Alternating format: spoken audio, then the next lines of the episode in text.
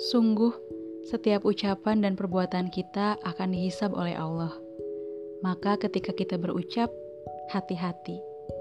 Jika yang kita sampaikan adalah tidak benar dan orang-orang turut membenci, maka bisa jadi itu dosa investasi untuk kita. Dan seringnya kita lupa akan hari penghisaban itu.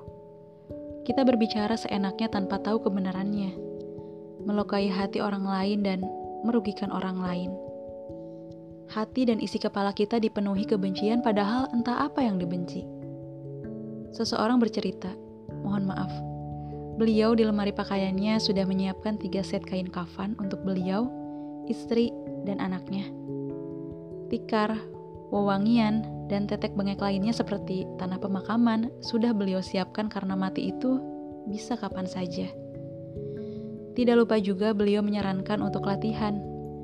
Matikan lampu kamar, keluarga jangan ada yang ganggu dulu.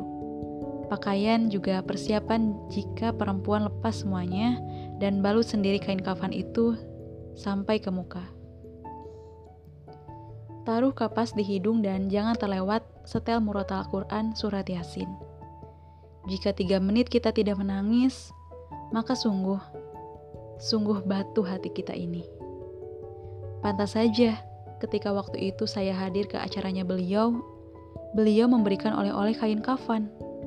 Saya dan teman saya bilang, sampai sebegitunya mempersiapkan kematian. Kami sungguh masih takut kalau melihat orang yang meninggal saja.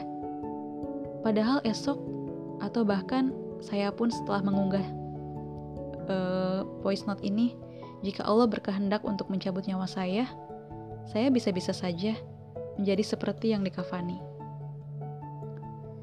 Jadikan kematian sebagai patokan supaya tidak panjang angan-angan. Waktu itu saya bilang kalau mereka yang sedikit-sedikit protes itu terlalu lebay, terlalu berlebihan beragamanya. Ternyata bukan mereka yang berlebihan, saya yang berlebihan, berlebihan cinta kepada dunia. Itu kata-kata yang pas sekali untuk saya, dan saya benar-benar malu.